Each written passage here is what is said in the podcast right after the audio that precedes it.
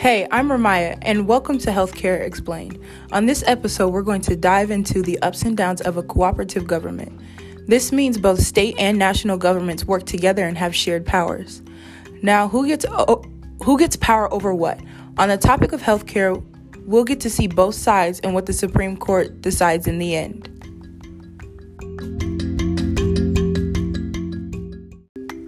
First up, we have Jakima arguing the national government side of this whole thing regarding former President Obama's ACA plan. On March 23, 2010, former President Obama signed the Patient Protection and Affordable Care Act, which was a comprehensive health care reform statute.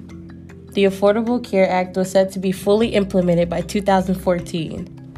It restricted the private health insurance market, particularly for individuals purchasing coverage on their own and small businesses.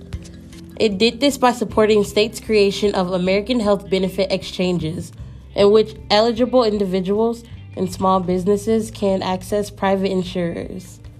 Several lawsuits were filed shortly after enactment of the ACA plan in multiple federal courts challenging the constitutionality of two provisions of the Act.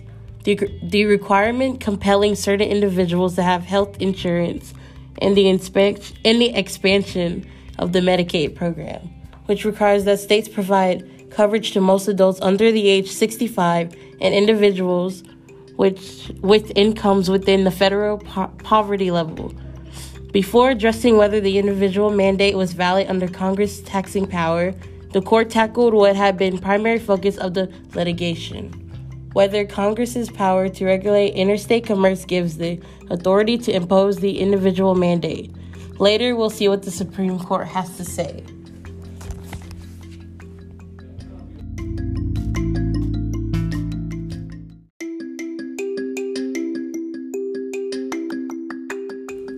After this short break, we'll get in good with the state's argument and see what they have to say.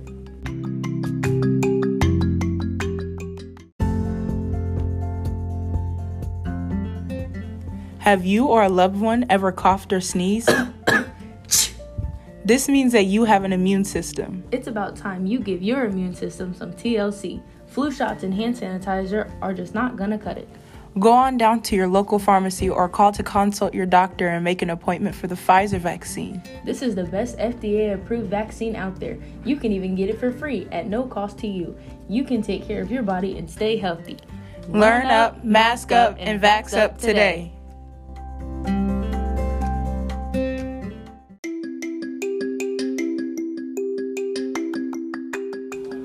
Welcome back.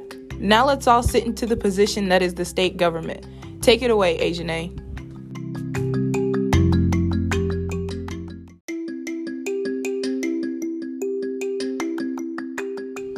In addition to lawsuits, states have considered and some have passed bills attempting to opt out and or limit the provisions of ACA. Some states have also enacted, with voter approval, constitution amendments opposing federal health reform measures. An alternative approach to opting out of federal healthcare requirements is using state legislation to create an interstate compact. Interstate compacts give primary responsibility to regulate healthcare goods and services amongst each other. Interstate compacts, though, require the consent of Congress under the United States Constitution.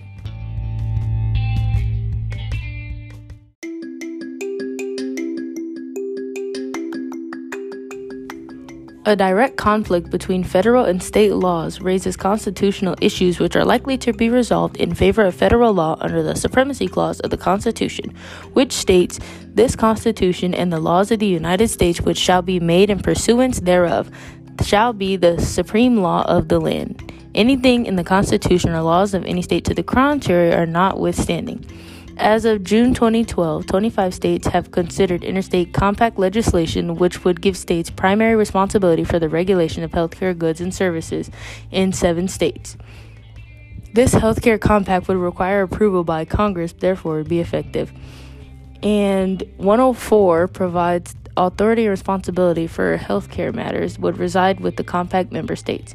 It also provides that states would have the authority to suspend, by, le- by state legislation, federal laws and regulations inconsistent with state health care laws, and Congress would assent to providing funding on an annual basis to states to carry out their responsibilities.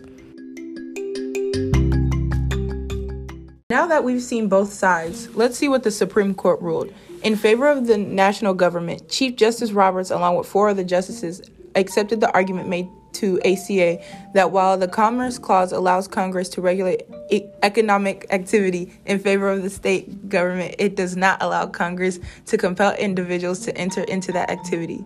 This is quite actually this is actually quite similar to the case with McCulloch versus Maryland, where both sides can come to somewhat of an agreement of what is and isn't allowed. Now, isn't that just a happy ending, or so you think?